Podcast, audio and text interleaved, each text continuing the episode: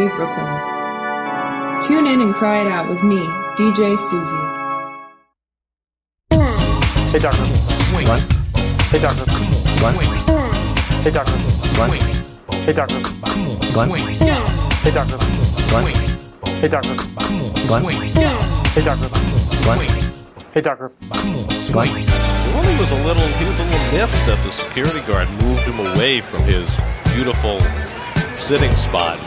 And he's become a, a bit of a meme over the last twenty-four hours. There's stuff floating around of him sitting now on the Golden Gate Bridge and various other locales. What's a meme? I've, I've heard it. I, it is it spelled M E M E? Yes, it's an image that people use on, uh, on the internet. That, and it's called a meme. meme yeah. See, I thought it's it was used over and over in various different permutations. I've been mispronouncing it for like months. Can't fool myself, I don't want nobody else to ever love me. You are my shining star, my guiding light, my love fantasy. There's not a minute, hour, day or night that I don't love you. You're at the top of my list, cause I'm always thinking of you. I still remember in the days when I was scared to touch you, how I spent my day dreaming, planning how to say I love you. You must have known that I had feelings deep enough to swim. That's when you opened up your heart and you told me to come in. Oh, my love, a thousand kisses from you is never too much. I just don't wanna stop. Come on, swing.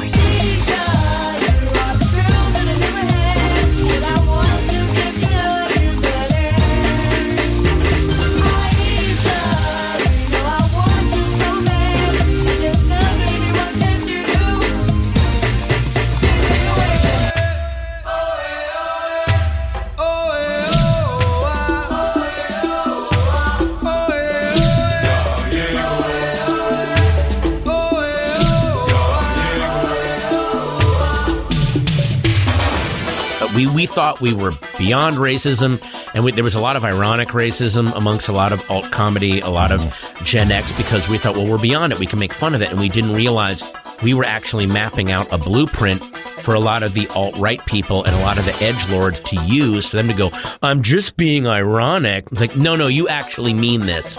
It does seem like the span between tragedy coming across the iPhone and partisan response is getting down to mere seconds.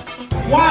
When nineteen children died, nineteen children died, that's on your head. Obviously, no, everyone, no matter what your partisan perspective is, reacts in the same way when seeing this sort of thing. When are we going to do something? Exploit this situation for partisan advantage. It was so grotesque. I'm so tired of getting up here and offering condolences to devastated families that are out there. I'm so tired of the, excuse me, I'm sorry, I'm tired of the moments of silence. Enough. I mean, unsurprising, but also really disappointing to watch. There's fifty senators right now who refuse to vote on H R eight, which is a background check rule that the House passed a couple of years ago. It's been sitting there for two years. It was in connection with some of the hypocrisy of standing for the national anthem and, and how it coincided with the moment of silence and how those two things didn't sync up well for me. Why not do that? There are public policy aspects to events like this or the one yes. in Buffalo. So if you want to talk about that, that's fine. And there's a reason they won't vote on it, to hold on to power. Wait a little bit of time. So I ask you, Mitch McConnell, I ask all of you senators who refuse to do anything about the violence in school shootings and supermarket shootings, I ask you, are you going to put your own desire for power ahead of the lives of our children? They don't wait at all because they want to exploit those emotions that they could be using to unite people to instead work them to their own advantage. It's so ghoulish and grotesque to watch. But I want every person here, every person listening to this, to think about your own child or grandchild. It really is. People have died, and we owe them the respect of restraint. That's how I feel about all death. Uh, and I know you agree. This stuff just drains people's humanity, and it's just awful. You realize that ninety percent of Americans, regardless of political party, want background check, universal background check. ninety percent of us. We are being held hostage by fifty senators in Washington who refuse to even put it to a vote. fight what we, the American people, want. Glenn Greenwald, thank you for your description of that. Thanks, Tucker. They won't vote on it because they want to hold on to their own power. It's pathetic. I've had enough.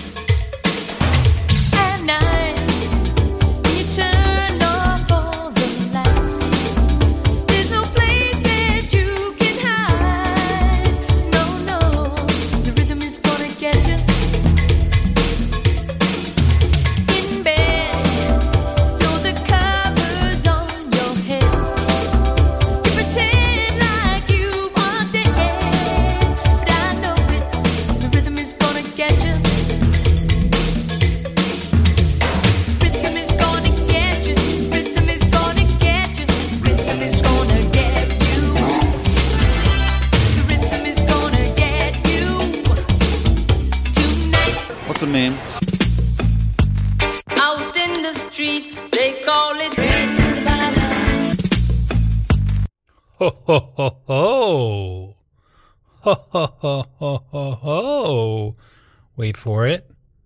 Wait for it. Ha, ha, ha, ha, ha, ha. Oh!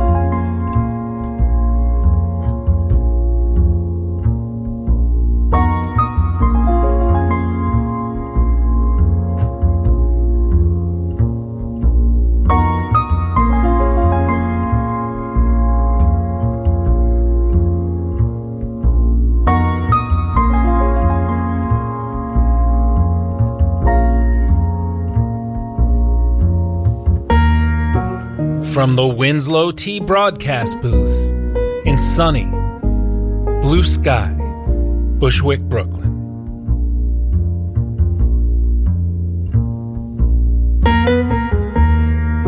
I'm John Reed, a k a. Johnny Jumpsuit, a k a. Lukewarm. And you're listening to Race to the Bottom, baby! Da, da, da, da, da. My opening monologue, as always, is brought to you by Winslow Tea. And I'm drinking it right now. I'm going to polish this off. Mm. Uh, literally, and there's another drop in there. Yep, just like I suspected. Literally good until the last drop. Thank you, as always, to Winslow Tea for sponsoring this and every opening monologue. And uh, you, dear listener, can hashtag your uh, listening experience or tea drinking experience with hashtag HowYouKnow. And that way you can steep into the conversation. Hit us up on social, on Truth Social, on Discord, on uh, Discord Records. Buy some Fugazi and mail it to us. You can get your Winslow for here or to stay. Now, I want to put this on the table for for uh, for folks out there. Growing up as a young boy, and and a medium-sized boy, and and a uh, big boy, um. I can't replay the mashup, Jay. You gotta, gotta get here on time. I've been telling my students, my, my students come late to class, and they walk in and they say, "I'm sorry, Mister Reed, I'm sorry I was late." I say, "That's disruptive. Just give me a, a little wave. You don't have to apologize. See, you're you're disruptive, freaking deacon." Um, I'll tell you what's in the mashup, and then you can listen to it on on uh, on repeat on Wednesday in the archive. A lot of good stuff on the archive. Oh, by the way, uh, Jay, freaking Deacon, let's just do this now. Are you available uh, to come on the show um, either July ninth or July thirtieth? I want to get you back on the show. Yeah, so growing up in the South, I grew up in, in Norfolk, Virginia, which people in Norfolk, Virginia wouldn't even really say they're from the South. Norfolk is like less the South than Richmond, Virginia, which is to the north of it. It's crazy, guys. But I digress. People at uh, at restaurant establishments, yes, they're called restaurant establishments, used to say, or they probably still say, do you want that for here or to go? Right? You want that for here or to go? When I moved to New York City, and I think this holds true for a lot of the Northeast, people say, do you want that to stay or to go? Am I am I uh, wrong about this? Let me know.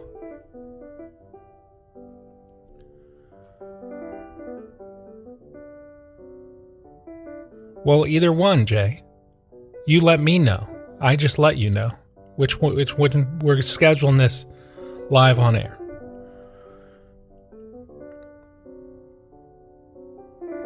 Can anybody back me up on this? Oh, uh, my mom says there's so many people in the military in, in Norfolk, Virginia. It makes it less Southern. Yeah. It's more cosmopolitan. Good old cosmopolitan Norfolk, Virginia. Um, but am I wrong about the to stay or to go, to, or for here or to go, to, based on region? I don't know, but I do know it was in that mashup. Uh, we heard from Marky Mark, Good Vibrations, but just the part where he said, come on, swing it. C- come on, swing it. And I wonder if if um, if they ever swung it. I think he might be referring to... Uh, New Jack Swing. Um, and Merriam-Webster defines, and kids always do this in essays, when you get them to write an essay on, on like a concept. Merriam-Webster de- defines uh, New Jack Swing as pop music, usually performed by black musicians, that combines elements of jazz, funk, rap, and rhythm and blues. All right. Jay Clarkson com- coming on July thirtieth. Mark your calendars. So I think Marky Mark was referring to New Jack Swing when he said, come on, swing it. And uh, I know he wasn't referring to the swinging that he did in, in Boogie Nights, which, you know, is very strange uh, thing about uh, Marky Mark and Boogie Nights. He, he, per- he, uh, performed as Dirk Diggler um, in that movie. One of my all-time favorite movies. Um, but he does not uh, re- recognize that movie anymore. He is um, he's a Christian man. And um, Mark Wahlberg. And he he disowns Boogie Nights. He's more of a... Jay Clarkson, have you seen the new Marky Mark one? Pastor Stew, or whatever it's called? Might be inspiring for you. Freaking Deacon. Also, um, Burt Reynolds, you know, was was in Boogie Nights. Burt Reynolds hated Boogie Nights. Uh, but people thought it was going to be like his comeback movie, a la Quentin Tarantino and Pulp Fiction, but but um, yeah, uh, re- reportedly Burt Reynolds hated Paul Thomas Anderson, hated the experience of working on Boogie Nights, and kind of disowned that. Um, we're gonna be talking a little bit about uh, listener Tim in a second. This is uh, B H S, not V H S. Why didn't you call it V H S, listener Tim? Be back in one moment.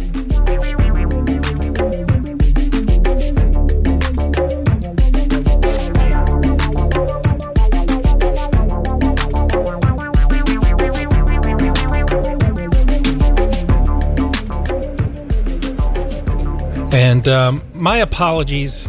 Yeah, that you can hear that A C, can't you?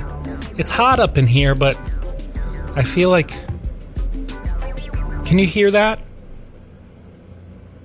Can somebody let me know if they can hear the A C? I don't. I. It's more important for for uh, the sound quality. I'll, I'll forego the A C. I apologize to everyone. I I did put some uh, Tucker Carlson and this other uh, right-wing grifter into the mashup. And I did that to kind of set up this argument. These these guys on, on the Tucker show were concerned trolling about, we gotta wait. We can't can't hear it. All right. I'm turning it on. Thank you, research team. Tucker and this other guy were concerned trolling about, oh, you can't you can't politicize these shootings. You got to take some time. And I'll tell you what, guys. If God forbid I'm I'm ever uh, if I ever die in, in gun violence, um, please politicize my death immediately. Do not wait. Do not cla- do not uh, what is it? Don't pass go. Don't collect two hundred dollars. What do they say in Monopoly? We heard, uh, so we, we heard some from, from some people who I felt like were effectively politicizing the tragedies of the past couple weeks. We heard from a, this dude from some group, Indivisible, getting in Tucker Carl, no, not in Tucker Carlson's face. Somebody. There was a guy in Montana who got in his face. That was pretty cool. Um, no. Getting in Ted Cruz's face in Houston at a sushi bar after Ted Cruz gave his speech to uh, the N R A. That wasn't political. Talk at the N R A right after uh, what happened in Uvalde. We heard from Steve Kerr, who uh, really went hard during his his interview uh, before the Warriors game. Shout out to, to Steve Kerr, although I still don't support the, the, the Golden State Warriors because I think it's disgusting how Steph Curry chooses mouth guard when he's on the free throw line. And we heard from uh, Gabe Kapler, manager of the of the Giants.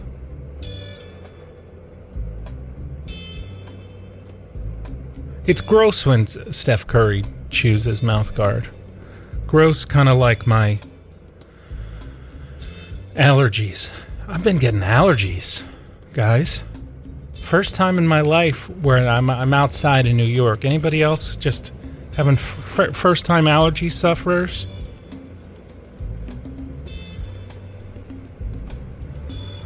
It's rough. We heard from Gloria Estefan with The Rhythm Is Gonna Get You. I used to hate Gloria Estefan as a kid, but then the rhythm got me.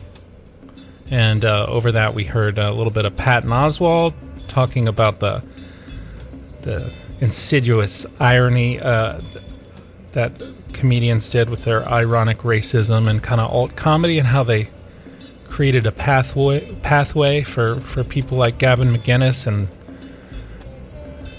those type of folks. That's stuff we've covered with Seth Simons and John Field.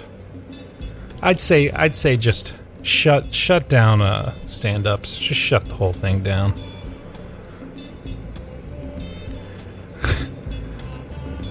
Uh, we heard from Amer- the uh, breakdown to American Girl, uh, Tom Petty's jam. Like that breakdown. But but the, the song American Girl reminds me of Michelle Bachmann. You remember her? That was her. I think Tom Petty gave her a cease and desist because she used uh, that song for her campaign, Stomps. Stops or stomps? We heard from Aisha, another bad uh, creation, the um, the little uh, the boy band that um, Belle Biv DeVoe tried to start unsuccessfully. They did Aisha and they did I Missed the Bus. Those were their two uh, jams. And, and I guess that was more New Jack Swing coming at you. A lot of nineties in the mashup. And, uh, I, you know, I, I, we're on mashup one oh five. And I tried not to ever repeat anything in the mashup. So it's interesting, like, what... What songs do I do I know that's still that's I still haven't said I, I got to put that in the mashup, and maybe uh, there's just this backlog of nineties stuff because you know that's a big uh, like it or not a big decade of my life. You know, it's my it's my milieu. And that reminds me of something I was thinking about yesterday. I had the song uh, Natty Dread by Bob Marley in my head. Bob Marley.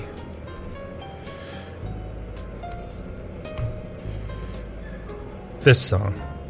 Listen to a second of this.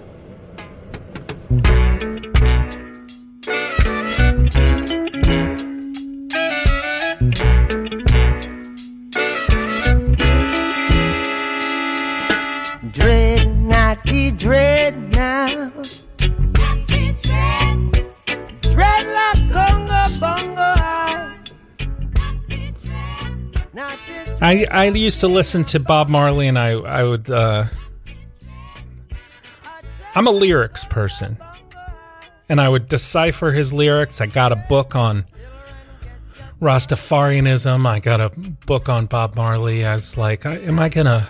Am I going to dread up my hair and become a, a Rasta? I never could quite do it. And now, now I listen to the lyrics and, and uh,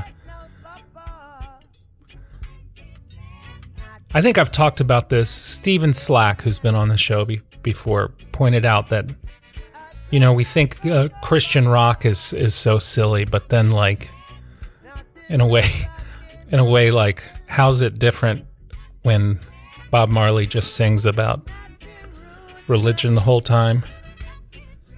But then I thought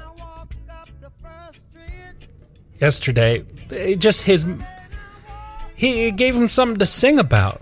Let's give Bob Marley something to sing about, right? As Bonnie Raitt said.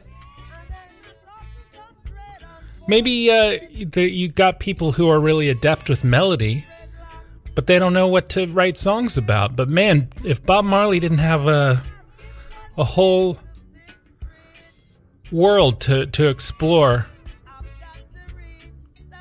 in his songs, G- gave him stuff to, to uh, scribble lyrics about, right?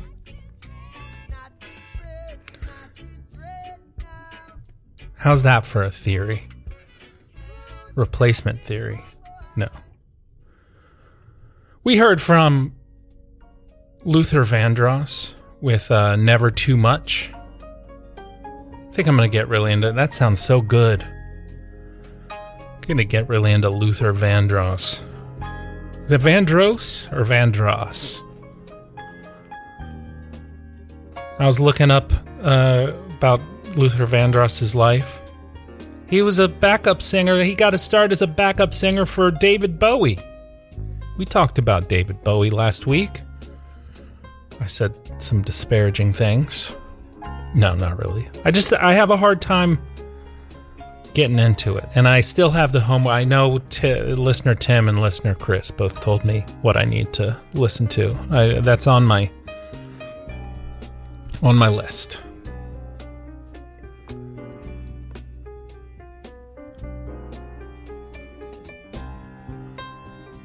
Oh, and I was going to mention when I brought up uh, Gabe Kapler, manager of the San Francisco Giants, a, a West Coast baseball team. The the Mets, the New York Mets, who are the official baseball team of Race to the Bottom, are in the uh, in the West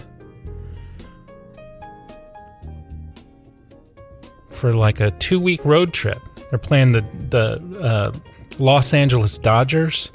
They lost last night and they lost the night before. Sad. But the games are so late. Start at ten. I've I've been watching like the first inning and then going to bed. But but I have one thing to say to the Mets, and that's let's go. I went to um, last week after the show. I went to I went out with a friend, and uh, we my friend is really into uh, into. Champions League soccer, I think it's called. And Liverpool was playing Real Madrid. I don't know anything about this, but he's super into it. And he said, come and watch the game. I said, all right, teach me about soccer. And uh, man, my friend, and and you know, if he's listening... If he's listening, it will be a miracle because I've told him about the show for three years. Um, but uh, but my dear friend, I I, lo- I love you, but it was very intense. It was very intense in, into this soccer game, and he kept pounding on the on the bar and screaming, "Let's go!" And I've t- I've talked before on on the program about how I'm not into the "Let's go." Scream. You got to put a, a a noun or something after "let's go." Let's go, Brandon. Right? Um. But I said we would. Uh, I would give a shout out to listener Tim, who we heard his his song B H S earlier, and uh, shout out to Tim because his Tim's son is in the. Uh, in the finals in his little league team, and uh and is Tim at the game? He might even be uh at the game right now coaching. He's coaching his son, and if that's the case, uh Tim, you know, uh best of best of luck and let's go. Um but if you're listening to the show, Tim, what's the name of your of your uh son's baseball team? Because I think they're the official Little League team of Race to the Bottom. We got to f- figure that out. And then we wrapped up the mashup with uh, What's a Meme? Uh, Keith Hernandez asking Gary Cohen that question. Um, they were playing in Colorado, home of listener Tim and his son's baseball team. And um, there was this guy, Joely Rodriguez, who was, who was sitting out um, in the outfield where they've got these pine trees at the Colorado Rockies Stadium. He was sitting in like a beach chair out there, and then they've it's it's become a meme. They're they're putting him all over the place, uh, Golden Gate Bridge, wherever. Keith Hernandez wanted to know what's a meme, and I don't know what what one is, but maybe we'll figure that out today. Now I know what a meme is, but um. I do also know who our guests are, and they are sitting in front of me, and I'm going to uh, bring them in. First of all, do you can you hear? Uh, you have headphones? Gotta turn our headphones up. Headphones? Maybe maybe here. Um, so this has been a long time coming. We've been we've been talking about doing this. Um, So after me, you guys know, you all stay tuned for, for Crime Talk B K, and uh, we have, we're doing something fun today. We've got the uh, the hosts of Crime Talk B K are here, and then I'm going to be on Crime Talk B K. It's like back in the day when they, they used to do this with sitcoms where like, uh, you know, Mork and Mindy would be on Happy Days, and then the coast of, cast of Happy Days would be on Mork and Mindy. That was in Colorado, wasn't it? Yes. Yeah. So we're going to do something like that today. Um, Still no headphones? I got headphones. Yeah. Got headphones? Yeah, because I got to introduce introduce you. So on mic three, do we have Megan? Yes. Oh, perfect. You sound great. How's it going? It's good. How are you? Good to see you. Yeah, good to see you. Mm-hmm. And then on mic four, right, we've got Joanna. Hello. Hey. I can't count. I always assume that I'm on mic one because I'm clearly the most important person in the room. Well, that you, you might be right about that. I usually am on mic one, though. Yes. Oh, yeah. That's, that's true. Fair. That's actually that's true. true. So, um, how's it going? It's good. Just enjoying um, the beginning of summer. And yeah. You know, I have to say, I kind of like that rainstorm the other day where it was like the heavens opened and God's wrath descended upon New York. Mm-hmm. Um, my cat got very cuddly for ten minutes. Nice. how, how are you, Megan? I'm doing great. Um, this is my first official week doing fully remote work at home. Nice. So it's nice to, you know, leave the block. Yeah. Yeah. yeah. It's good. Good. Yeah. Are you getting a lot of the Coney Island people coming your way? Since it's the start of the summer officially? Uh, I haven't. I'm going to the beach tomorrow. I can.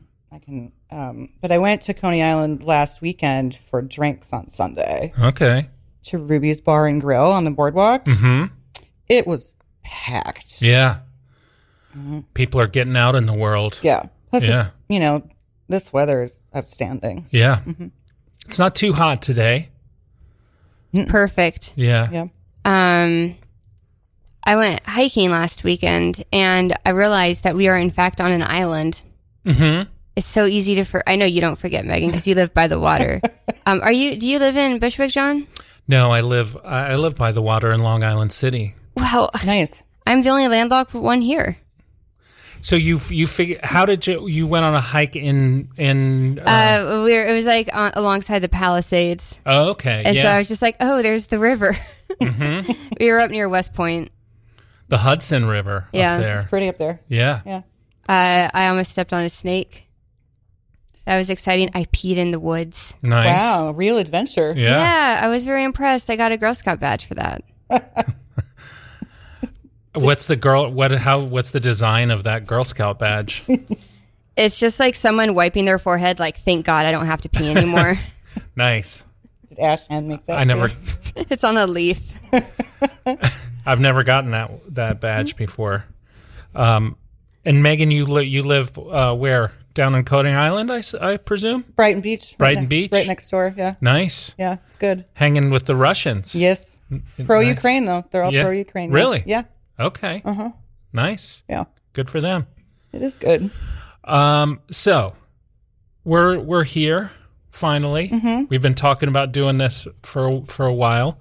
I we did a some I had you out for did a freestyle show back in the day.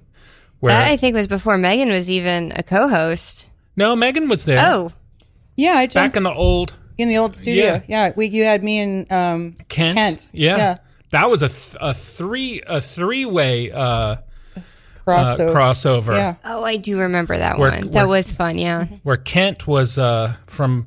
From Mothers of Connection, which you guys just listened to, I'm sure. Uh, you know, uh, before me, mm-hmm. two hours of Frank Zappa. Who who isn't listening to that whole thing? You know, it's a good show. I'm playing with Kent. um, but but yeah, so here here we are, and, and we've got we've got stuff to talk about. But I wanted to just be filled in first of all on the what's the history of of Crime Talk B K, because I've never gotten the full lowdown.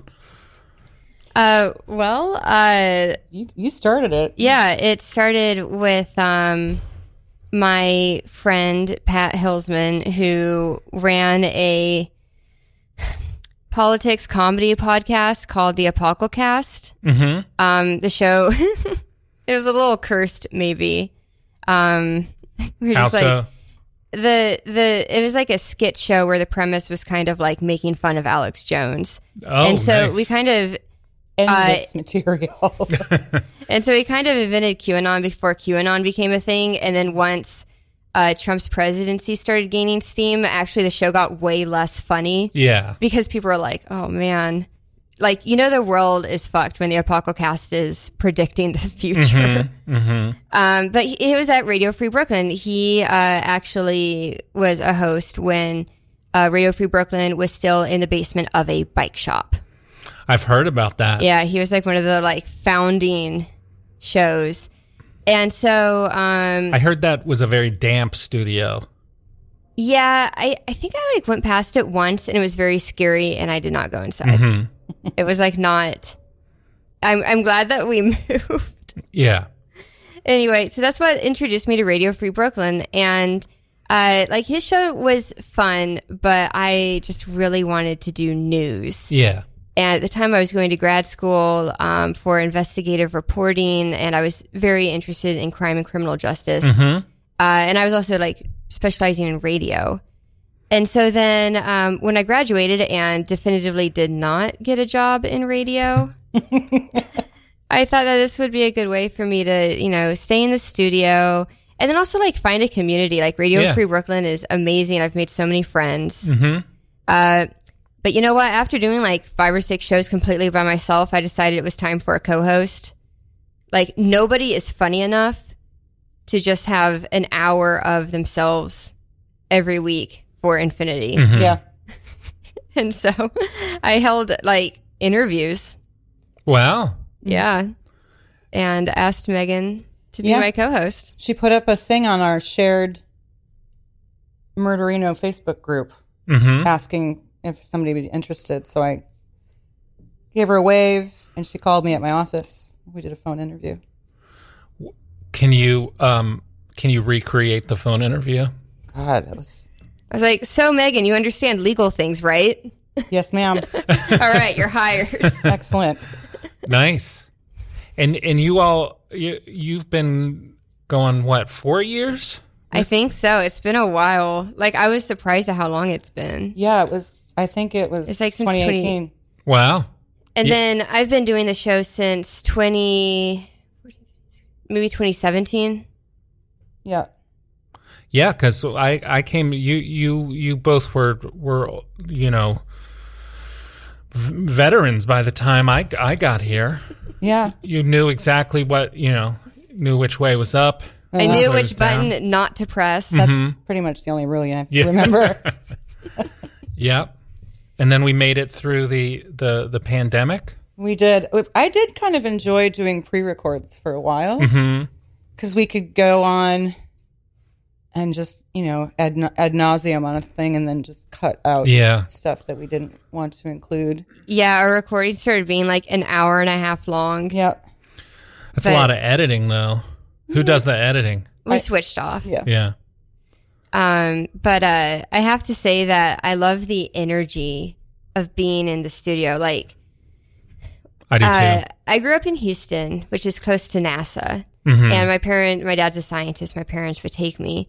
And I would like enter a room, even one that wasn't necessarily like an interesting part of the tour that people are really into. And I would run and just press all the buttons. Oh. And so being in the studio for me is like kid in a candy store. Yeah. uh, mission control, right? Yeah. Kind of is. Um, I like it because you it's the the facial expressions, the body, you can yeah. read each other yeah. a lot better when you're in person. I've started doing uh, the my when I have guests on the phone, I've been having them go on Zoom because I can't, speaking of the, the facial expressions, we tend to talk over one another if it's just on the phone, but if I, we can see one another, we can gesticulate. That is true. Yeah. We should start doing that. Yeah, I guess we should. I'm just so lazy. Yeah. I, I find I know. And it's like after going through all the Zoom stuff to create a Zoom, it just feels like just call me on the phone, but I yeah. think uh, I mean, I do I already call you through Skype, so if you can just open the Skype. We can use my personal account. Yeah. You do it on, on, on this on this one. Oh, probably okay. Pretty easy. As long as we can do it on the studio laptop. I refuse to bring mine anymore. yeah, yeah, no, I'm not asking you to do extra work. yeah. All right, we can try. We Here's can, Skype right here. I think you can do out. it. I think I think you can do that. So, John, you have to come on our next show so that you can be my like tech coach. Yeah, yeah, I can do that. I'm joking. Uh, but I have to say is that your show is so well produced. It oh, is. Thank you. Whenever I listen to it, I'm just like, oh, yes, like we could sound like that. I am an avid One day. listener. Yeah, I'm an avid listener. What uh, what's what, what specifically is well produced? What was that you feel like you you because I I probably could tell you how to do it. Well, you have a good speaking voice. Thank you. And uh, you're able to maintain the flow of the conversation well. But you also add little elements into it. So, for example, you had the music that was layered under your monologue mm-hmm. a little bit, and it was just like just the right type of music. And it seems that you're very thoughtful with how you approach like the structure of your show, which, I mean, I don't know, like my, my day job is I work in T V. So stuff like that, I can appreciate when other people do. But then when I try to do it myself, I'm just like, too much energy. I know. Do you, do you all have a, um, a doc or a shared doc or, or notes, or you just kind of go, go for it? We just um, each pull our own stuff, yeah. and just go back and forth. Yeah. Um, or we, or if there's something, you know, some big issue that we both want to talk about, we'll do just that one topic. Mm-hmm. But we don't have any sort of. We have zero structure. Yeah. Just to be perfectly frank. Well, it doesn't feel like that when I listen. Yeah. Thanks.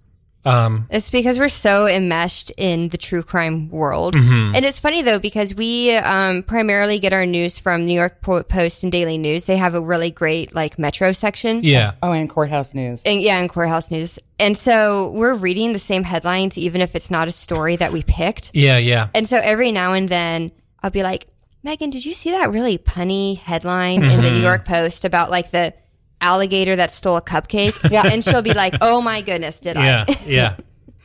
Um, so I wanted to ask you all, speaking of crime, um, our mayor recently said he's never seen crime like this in New York. Well, then he hasn't been in New York very long. Yeah. Well, but he has, right? So yeah. I, I'm not sure exactly why he would say that. Um, you know, so I guess you're you're beating me to the punch. I, I feel like there's this idea that, that crime is is up in the city, and I guess over the past four years, comparatively, it's been a little up, but compared to like seventies, eighties, nineties, it's nowhere near, right? That is correct. Uh, Mayor Adams is full of shit. Uh, okay. So I think every now and then he says something, I'm like, ah, yes, former cop. Mm-hmm. Uh, but I mean, I, I think politically it's to his advantage to say that crime is up because it gives him like a very clear target to fix.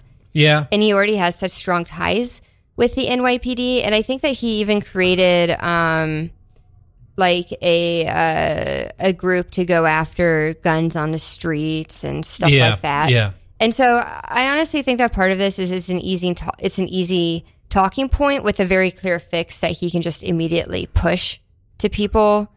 Um, but I mean, like, compared to like a year or two ago, crime is up. So people probably are noticing that more as the lockdown mm-hmm. stops. And Megan, I know that you really looked into the data. Yeah, I pulled some data. I'm just waiting for it to load. Uh, just these stats. Um, okay, my P D F viewer isn't working. Um, these stats came from April, and it did say that robberies, uh, violent assaults, Um, shootings uh, were all up across mm-hmm. the board. Murders were down. Mm-hmm. Um, and that's up from twenty twenty and twenty nineteen. Mm-hmm. But if you go back to, say, when Giuliani was mayor, n- they're lower. Yeah, yeah. Which is when I moved here. It's much lower. Much lower. Uh, uh, we have eighty-one percent fewer murders than we did in nineteen ninety. Yeah. eighty percent fewer. Wow. Yeah. So yeah. This is not the bad old days. Don't believe them. Mm-hmm. I, to, to your point, Joanna, it, I see what you're saying, that it could be, in a way, politically advantageous for him to say that. But then at some point, it stops being, because that's how he got elected. But then once he's mayor, if he continues to say how dangerous and unsafe the city is, that just is going to reflect back on him, right? And I don't think it's an e- the easiest fix as well uh, for him to, you know, say that, because you, you throw more cops at the situation. We see how that doesn't necessarily m- make things any better could make make them worse in some ways. Um, I would also like to say that only twenty-eight percent of New Yorkers actually voted in the mayoral election. Yes. So that is one of the reasons he got elected mm-hmm. too. Mm-hmm. Um, I really wanted um, Maya Wiley. Wiley. Yeah. I really like her. Um, but, you know, the whole the whole world is at this talking point of, you know, crime is up. Yeah. And um, and I think that, you know, voters in particular need to just really pay attention to what's going on. Voters need to pay attention to the numbers because um, we're maybe veering towards a, quote, post-truth world in America. Veering towards? We might have fallen off the cliff. Mm-hmm. And uh, so from that perspective, if a politician pushes a message um, but maintains the status quo and then suddenly changes the, mat- the message, people, I think... I think many people are more inclined to pay attention to the message and not necessarily look at the situation. So, for example, two relatively easy things that Giuliani... Uh, the, Ooh. That's a slip. I yeah. like Adams more than Giuliani. Uh, Barely. a yeah. few things that Adams can do that would make him seem more um, like he's tackling this is, um, of course, he already has... that he kind of like recommissioned these groups of cops to like be on the streets and in neighborhoods. The plainclothes squad. Mm-hmm. Yeah, I don't. Are they still plainclothes? I think so. I think they have to still, you know, they have to have a badge with them, but they're still they're plainclothes. They they were really problematic. Yeah, and they the were actually mm-hmm. gotten rid of under um, De Blasio, and then and then why do I keep calling him Giuliani? Eric Adams just swung back and reinstated them. Mm-hmm. So there's that, which I'm sure is making some folks happy. And then also there's a bail bonds reform a few years ago that has yeah. been pretty controversial. So if Adams is able to, through political sway, walk any of that back, then he has some pretty solid talking points for being tough on crime, even if the numbers are similar to what they now, and what yeah. the numbers that they are now are like not bad, except for hate crimes, but that's like a different... That's a whole different level. We're not, mm-hmm. I'm not, we're not, yeah. I don't even address that right now. Yeah. Yeah. Yeah. Um, what do you think, John? Well, I, I, I agree with, with the, the, the kind of post fact, the, the, the use of, of kind of cherry picking data to kind of support your point. I mean, he could almost use the data now to then flip it and say, look, crime's low, you know, the, the same data that he used to to uh, you know, usher himself into office, he could use to to say that crime is is not a problem. Also, I feel like we live in, in a world where like anecdotes have so much have almost more power than facts. Mm-hmm. So, you know, if you it is, I mean, first as speaking as someone who who you know takes the subway, you you. You do notice, you know, I could call out the, the few times that I've I've seen pretty insane things on the subway since the pandemic and say, oh, my God, well, you know, but but then I just that stuff probably happened before the pandemic, but I just wasn't focusing on it because it wasn't part of the narrative. You know, you you have these anecdotes and you fit them into a narrative that doesn't isn't doesn't um, isn't bared out by the facts. Right.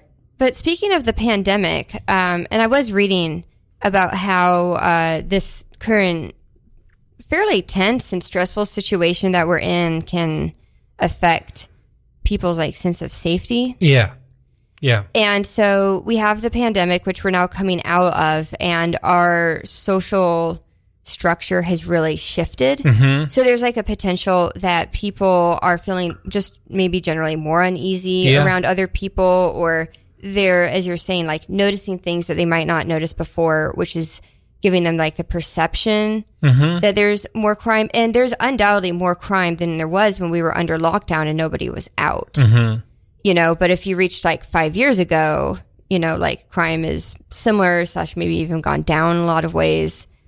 Um, but also there's a lot of economic instability. Yeah. So there are going to be more crimes of despair. Mm-hmm. And uh, which goes back to this whole, you know, we're seeing upticks in like larceny. Yeah. So, um, um, I do think that, you know, like with inflation, it's such a buzzword. I feel like I always want to like slap people when I'm listening to Talking Heads and they start talking about inflation. Mm-hmm. But that really does affect like how people um, like view their own like safety. Yeah, yeah. Yeah, it does. I also think that um, no, along with that, there's the the um, supply chain issues that are still happening. Baby formula. And even mm-hmm. though, yeah, baby, so unfortunate.